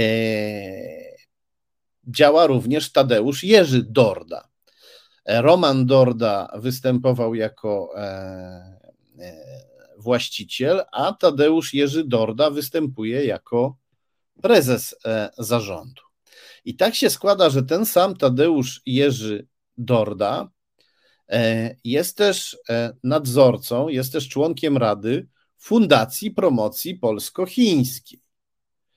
Poproszę o kolejny skan. A dokładnie Fundacji Promocji Polsko-Chińskiego Biznesu i Kultury czyli tej samej fundacji, której prezeską, jak widzimy, jest e, Jacialin Iwanejko. I która mieści się, co ciekawe, zwróćmy uwagę, nie mieści się, e, fundacja, jakby to powiedzieć, mogliśmy się przekonać, że e, Polsko-Chińskie Centrum Biznesu i Kultury działa tuż przy Sejmie, ale fundację, być może, żeby nie zwracać zbytnio uwagi urzędników, ktoś zarejestrował pod innym adresem pod adresem Pańska 85, czyli znacznie dalej od Sejmu, choć też prestiżowo w centrum Warszawy, pod tym samym adresem, gdzie pani Jacia Lin Iwanejko ma swój e, restauracyjny e, kompleks. Czyli jak widać, rodzina, rodzina Dordów jest z panią e, Jacia Lin Iwanejko związana na różne sposoby. Poproszę o kolejny skan. Tu widzimy tu widzimy, że w Fundacji Promocji Polsko-Chińskiego Biznesu i Kultury pani Jacia Lin Iwanejko występuje jako beneficjent rzeczywisty, bo jest prezesem i prezes tak e, w fundacjach nieraz występuje. Natomiast w Radzie Fundacji, tak jak mówiłem, jest Tadeusz Jerzy Dorda, a obok niego znane nazwisko jest Jacek Bolesław Bromski. Czy ktoś sobie przypomina, kim jest Jacek Bolesław Bromski? Mogliście Państwo usłyszeć to nazwisko. Poproszę o kolejny skan, rozwiążmy tę zagadkę. Jacek Bolesław Bromski to polski scenarzysta, reżyser, producent filmowy i działacz kultury. No dobrze, ale my tutaj widzimy e, rodzinę Dordów i panią Jacia Lin Iwanejko powiązaną z e, Chinami. Czy e, reżyser Bromski ma coś wspólnego z Chinami? Tak się składa, że, że ma. I to nie jedno. Poproszę o kolejny skan. Ktoś może sobie przypomina ten plakat filmowy lub ten film. To film Kochankowie roku Tygrysa. Reżyseria Jacek Bromski, scenariusz Jacek Bromski, gatunek melodramat, produkcja Polska i Chiny. Film został wyprodukowany przez Polskę i przez e, totalitarny reżim Chin. Premiera miała miejsce e, w 2005 roku, w 2006 roku miała miejsce świato, e, polska premiera kinowa. Kiedy czytamy, że światowa premiera miała miejsce wcześniej niż polska, no to domyślamy się, że ta światowa premiera miała miejsce najprawdopodobniej w Chinach. E, I tak się zastanawiam, co kierowało reżyserem Bromskim, że postanowił w 2005 roku wyprodukować film razem z chińskim e, reżimem. No, właściwie to pytanie e, w, naszy, w tym momencie, w którym jesteśmy dzisiaj, to jakby jakakolwiek współpraca z chińskim reżimem jest rzeczą bardzo wątpliwą dla każdego Polaka, ze względu na wsparcie Chin dla naszego głównego wroga, dla putinowskiej, e, dla putinowskiej Rosji. W roku 2005 sprawy mogły być mniej oczywiste, jeśli chodzi o to bezpośrednie zagrożenie dla, dla, dla Polski jakim jest e, sojusz chińsko-rosyjski, ale jednak i tak było już wtedy wiadomo, że Chiny to skrajnie, że, że reżim chiński jest skrajnie zbrodniczy, jest totalitarny, skrajnie brutalny, zbrodniczy. W tym samym 2005 roku amerykański kongres, poproszę o kolejny skan, Kongres Stanów Zjednoczonych opublikował, opublikował raport, dotyczący Chin. To jest nagłówek tego, e, tego raportu. I poproszę o kolejny skan. To będzie fragment tego raportu. W raporcie jest mowa o zbrodniach chińskiego reżimu, o e, setkach tysięcy, jeśli nie milionach ludzi, w, e, którzy trafili do e, obozów koncentracyjnych, do chińskich obozów koncentracyjnych. E, mowa jest o tym, że metody stosowane w tych obozach są skrajnie okrutne. Jest mowa też o e, młodej Chińce, która się nazywała Kao Rongrong, która e, była okrutnie torturowana w obozie koncentracyjnym Longshan. E, jej e, twarz została potwornie e, okaleczona i e, na skutek e, tortur, e, tortur zginęła. No, nie trzeba długo szukać, żeby potwierdzić te informacje. Poproszę o następny skan. Wystarczy sięgnąć do Wikipedii, żeby przeczytać, że Kao Rong ponieważ należała do Stowarzyszenia Tradycyjnej Gimnastyki Chińskiej Falun Gong, zwalczanego przez reżim, E, została wysłana do obozu koncentracyjnego e, w Longshan, gdzie torturowano ją przez 6 lub 7 godzin. Używano pałek do rażenia prądem, które przystawiano do jej twarzy i do jej szyi lub bito ją tymi pałkami. Spróbowała uciec, e, e, wyskoczyła przez e, okno. Na skutek tego, tej, tej próby ucieczki doznała złamań, została zawieziona do do szpitala, potem chińska reżimowa policja znowu ją przejęła i e, zmarła. Kiedy była w areszcie, miała, miała 37, 37 lat. I proszę Państwa, e, ja poproszę teraz, żeby osoby wrażliwe nie patrzyły, bo ja Państwu będę chciał pokazać tę twarz. Widzieliśmy miłą, uśmiechniętą twarz Chinki, która współpracuje z chińskim reżimem i działa w Polsce. To zobaczmy inną, piękną twarz odważnej Chinki, która walczyła z reżimem. Poproszę o kolejny skan. Tak e, wyglądała Kao Rongrong, kiedy ją przywieziono do szpitala. Miała po prostu część twarzy spaloną, spaloną prądem, bo przystawiano jej pałki elektryczne do, do twarzy i palono jej, i palono jej e, skórę. Poproszę o następny skan. To, co widzimy, to znowu plakat filmowy, ale bardzo innego filmu niż Kochankowie Roku Tygrysa. To film poświęcony męczeństwu Kao Rong Rong.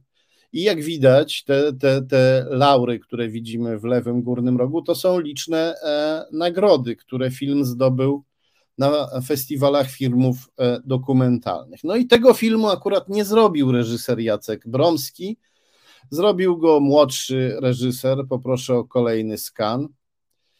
Zrobił go reżyser Matias Magnason, który długo e, walczył o to, żeby zdobyć pieniądze na zrobienie tego filmu, ale się uparł i e, zrobił. Jeśli ktoś myśli, że ja tutaj teraz bardzo złośliwie traktuję reżysera Bromskiego, że mu wrzucam kamyczki do ogródka, że mu pokazuję, patrz panie reżyserze, jakie tu pan powinien filmy robić, mm, e, no cóż, może, może jestem tutaj trochę obcesowy, E, ale wydaje mi się, że to jest absolutnie uzasadnione e, ze względu na to, co pokażę za chwilę. Poproszę o następny skan.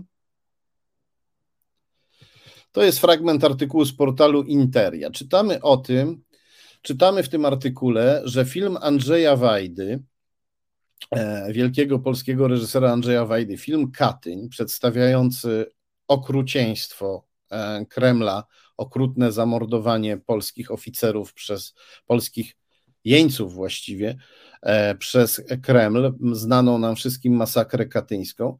Czytamy tutaj, że film Katyń to pierwszy zrealizowany po 1989 roku film polski, którego dystrybucja została zakazana w Chinach. I reżim chiński poinformował Andrzeja Wajdę o tym w specjalnym oświadczeniu. Chińczycy uznali, że jakiekolwiek informowanie o zbrodniach komunizmu nie, nie, wchodzi, e, nie wchodzi w grę, skoro e, chiński reżim to reżim rządzony przez komunistyczną partię Chin. I o swojej decyzji, tak czytamy w artykule, rząd chiński poinformował Wajdę w specjalnym oświadczeniu, które reżyserowi dostarczył Jacek Bromski, prezes Stowarzyszenia Filmowców Polskich. No i proszę Państwa, no ja nie wiem, jakim trzeba być e, E, reżyserem filmowym, jakim trzeba być filmowcem, jakim trzeba być artystą, żeby wystąpić w roli posłańca e, cenzury, posłańca cenzury skrajnie okrutnego reżimu, który przynosi starszemu, bardziej zasłużonemu koledze takie oświadczenie, które jest właściwie policzkiem. No tutaj rząd e, chiński, chiński reżim E, spróbował spoliczkować Andrzeja Wajdy. Nie wiem, e, jakim trzeba być artystą, żeby w czymś takim e, uczestniczyć. No dobrze. Zajrzałem do Krajowego Rejestru Sądowego, żeby zobaczyć, jak od strony biznesowej wygląda reżyser Jacek Bromski. Poproszę o kolejny skan. I przeczytałem, że Jacek Bromski jest prezesem Stowarzyszenia Filmowców Polskich, ale jest też, e, jak widzieliśmy, w Radzie e, Promocji e, polsko-chińskiego w Radzie, w Radzie Fundacji Promocji Polsko-Chińskiego Biznesu i Kultury, czyli tutaj wszystko się nam potwierdza, o czym mówiliśmy. A potem, a potem zobaczyłem coś jeszcze ciekawszego, bo zajrzałem do Księgi Wieczystej. Poproszę o kolejny skan. Zajrzałem do Księgi Wieczystej, tym razem do Księgi Wieczystej e, budynku, który jest w Warszawie przy Pańskiej 85, czyli tam, gdzie pani Jacia Lin, e, reżimowa Chinka działająca w Polsce, ma, e, e, ma swoją luksusową restaurację, będącą też centrum oddziaływania kulturalnego. I okazało się, że, że ten budynek należy do Stowarzyszenia Filmowców Polskich, którego prezesem jest Jacek Bromski. No, jak widać, mamy tutaj pięknie zapętloną chińską sieć wpływu z rodziną Dordów, panią Jacialin Iwanejko i e, z reżyserem Jackiem Bromskim. E, wspomniałem o Andrzeju Dudzie. Wszyscy, którzy e, czytali książkę Duda i jego tajemnice, zapewne pamiętają informacje na temat bliskich związków Andrzeja Dudy i jego współpracowników z reżimem Chin Mowa jest tam o tym, jak to Duda się e, afiszował ze zbrodniczym chińskim dyktatorem Xi Jinpingiem. Mowa jest o powiązaniach też e, polityczno-biznesowego klanu, jakim jest rodzina e, Andrzeja Dudy, o powiązaniach tego klanu, klanu z Chinami. Więc zapewne nie zdziwi nas informacja. Poproszę o kolejny skan że powiązanego z Chinami reżysera Bromskiego Andrzej Duda e, e, zaprosił do Narodowej Rady Rozwoju, do Narodowej Rady Rozwoju powołanej przez prezydenta Andrzeja Dudę w październiku 2015 roku. Krótko po tym, jak Duda został prezydentem, stworzył taką radę i zaprosił do niej Jacka Bromskiego. No tu, żeby potwierdzić te informacje, nie trzeba długo szukać, wystarczy zajrzeć do Wikipedii, jak widać, bo to jest skan z Wikipedii. Przy okazji, nawet Wikipedia odnotowuje, że e, Stowarzyszenie Filmowców Polskich e, kierowane przez Jacka Bromskiego e, podpisało umowę o współpracy z organizacją filmowców chińskiego, chińskiego reżimu. Jak widać, Jacek Bromski nie jest więc obcy naszemu reżimowi, czyli partii rządzącej PiS, której nominatem i reprezentantem jest Andrzej Duda. Mogłoby się zdawać, że w 2019 roku reżyser Bromski pokłócił się trochę z PiS lub przynajmniej z niektórymi przedstawicielami pisowskiego reżimu. Poproszę o kolejny skan. To jest fragment artykułu, w którym e, czytamy, e, w którym czytamy, którego autorzy powołując się na Polską Agencję e, Prasową, mówią o tym, że telewizja polska i jej e, szef Jacek Kurski mieli e, pretensje do e, Jacka Bromskiego, że ten ze swojego filmu pod tytułem Solid Gold wyciął sceny nawiązujące do afery Amber Gold. Czytamy, że jak mówi Jacek Kurski ustami swoich rzeczników, Bromski w wyniku politycznego nacisku i środowiskowej psychozy wyciął z filmu Solid Gold kluczowe sceny nawiązujące do afery Amber Gold. Jak wiemy, afera Amber e, Gold to e, coś, z czego pisowcy próbują zrobić bat na przywódcę opozycji Donalda Tuska. Poproszę o kolejny skan, to dalszy fragment artykułu. E, TVP oskarżyło Bromskiego, że zdecydował się ocenzurować własny film. E, czytamy, że fabuła filmu od początku oparta była na motywach afery Amber Gold. Autorem takiego pomysłu był pan Jacek Bromski, który osobiście przyszedł do telewizji polskiej po wielomilionowe wsparcie i wsparcie dla takiego filmu uzyskał. TVP podzieliła bowiem pogląd reżysera, że osadzenie akcji w realiach głośnej afery odpowie na społeczne zainteresowanie. Tymczasem histeria wywołana przez Gazetę Wyborczą i środowiska sympatyzujące z osobami posądzanymi o współodpowiedzialność za aferę Amber Gold udzieliła się reżyserowi Bromskiemu, że zdecydował się ocenzurować własny film. Czyli e, mówiąc po e, ludzku, było e, tak. Bromski postanowił dostać odpis e, e, od TVP, od pisowskiej TVP i od Jacka Kurskiego dużo pieniędzy i obiecał im, że za te pieniądze zrobi film uderzający w Donalda Tuska. Po czym, jak zaczął ten film robić, to prawdopodobnie e, masa osób mu powiedziała, że już mu nigdy ręki nie poda, albo mu powiedziała, że jak władza się zmieni, to nie dostanie żadnych pieniędzy na kręcenie filmów. I reżyser Bromski najwyraźniej e, e, postanowił nie narażać się aż tak bardzo e, opozycji. No a TVP się wściekło, bo dało dużo pieniędzy na film, który miał uderzać w Tuska. No łzy TVP szczególnie w takim przypadku nas cieszą, ale nie myślmy sobie, że po tym Jacek Bromski zepsuł sobie zupełnie swoje stosunki z partią rządzącą PiS. Poproszę o kolejny skan. Tym razem z 2021 roku. Między innymi portal e-teatr, z którego tutaj właśnie, e, który właśnie tutaj cytujemy. Między innymi portal e-teatr odnotował niezwykle długie, serdeczne, gorące, obfite w komplementy życzenia dla Jacka Bromskiego z okazji 75. urodzin, życzenia, które złożyła mu pisowska głowa państwa, prezydent Andrzej Duda. Z okazji Pana 75. urodzin proszę przyjąć najlepsze życzenia oraz wyrazy uznania dla Pana twórczego dorobku, działalności na rzecz rodzimej kinematografii. Jest Pan nie tylko jednym z najbardziej znanych i cenionych polskich twórców filmowych, ale także postacią niezwykle zasłużoną dla polskiego kina i polskiej kultury. Napisał prezydent Duda, tak jakby Jacek Bromski był co najmniej Andrzejem Wajdą ale jak wiemy, Jacek Bromski Andrzejem Wajdą nie jest, nie był, a Andrzejowi Wajdzie wyświadczył despekt, przynosząc e, mu e, obraźliwe e, pismo od chińskich cenzorów. Poproszę o kolejny skan, bo na tym się te życzenia nie kończą, one są dłuższe. To następny fragment życzeń Dudy dla Bromskiego. Z wielką estymą i sympatią Duda myśli o filmowym dorobku Jacka Bromskiego. Jako scenarzysta, reżyser i producent stworzył pan dzieła, które bawią, a zarazem portretują doświadczenia życiowe Polaków.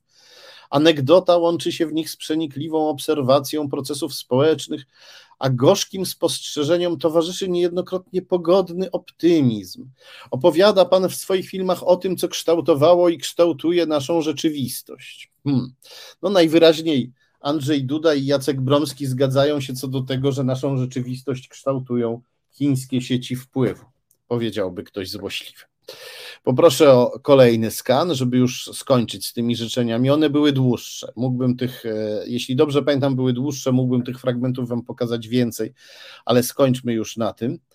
Pana doświadczenie i wiedza w dziedzinie funkcjonowania branży audiowizualnej i praw autorskich stanowią cenny wkład w rozwój systemu wspierania, finansowania i promowania polskich autorów i producentów. Wysoko cenię również Pana udział w pracach Narodowej Rady Rozwoju przy prezydencie RP. E, dziękując za energię, talent i artystyczny kunszt, życzę dobrego zdrowia i wielu sił do dalszej pracy twórczej. Niech piękny jubileusz E, będzie dla Pana okazją do kreślenia nowych planów. No, e, tak się można zdziwić, prawda? No bo Jacek Bromski jest autorem filmów, jakby to powiedzieć, rozrywkowych i to nie zawsze najwyższej jakości. No ale wiemy, że Andrzej Duda płaszczy się przed chińskim reżimem. Robił to wielokrotnie, składał nawet życzenia chińskiemu reżimowi z okazji rocznicy powstania zbrodniczej komunistycznej partii Chin. Więc być może, gdyby Jacek Bromski nie był tak mocno związany z panią Jacialin Iwanejko i jej biznesami i nie był tak e, związany z chińskim reżimem i z chińskimi sieciami wpływu, no to może prezydent aż tak gorąco by mu nie życzył. Nie składałby mu aż tak gorących życzeń i nie zaprosiłby go do Narodowej Rady Rozwoju.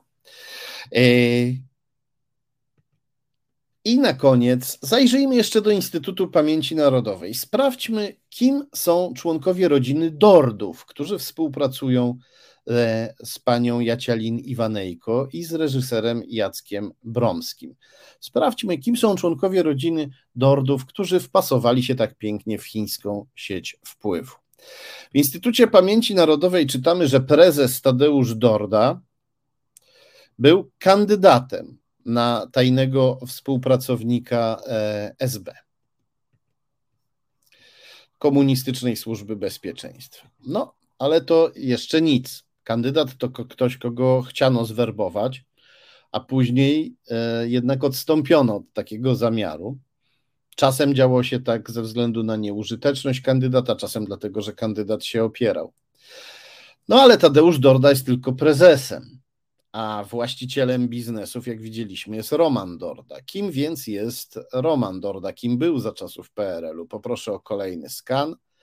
Czytamy, że Roman Jan Dorda był tajnym współpracownikiem SB o pseudonimie e, Polański.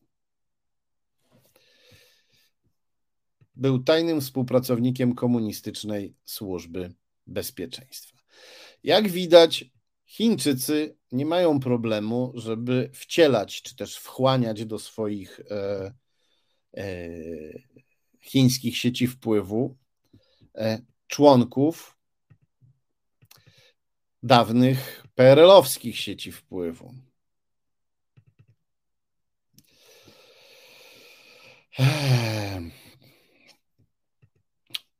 Taka to sieć, taka to mapa, taka to sieć powiązań, którą dzisiaj sobie dokładnie obejrzeliśmy. Muszę już kończyć, bo za chwilę prawoteka. Za chwilę prawoteka. Widzimy się za tydzień. Bardzo serdecznie Wam dziękuję i przypominam, przypominam o lajkach, o udostępnianiu. No i gorąco dziękuję za każdą wpłatę, bo nie mamy innych sponsorów poza Wami. Możecie nas wspierać wpłacając bezpośrednio na konto Fundacji Arbitror. Możecie nas wspierać na portalu zrzutka.pl i możecie nas wspierać w serwisie Patronite, do czego bardzo gorąco zachęcam. Pozdrawiam Was serdecznie. Chciałoby się wręcz powiedzieć ściskam. Bardzo się cieszę, że jesteście i do zobaczenia za tydzień.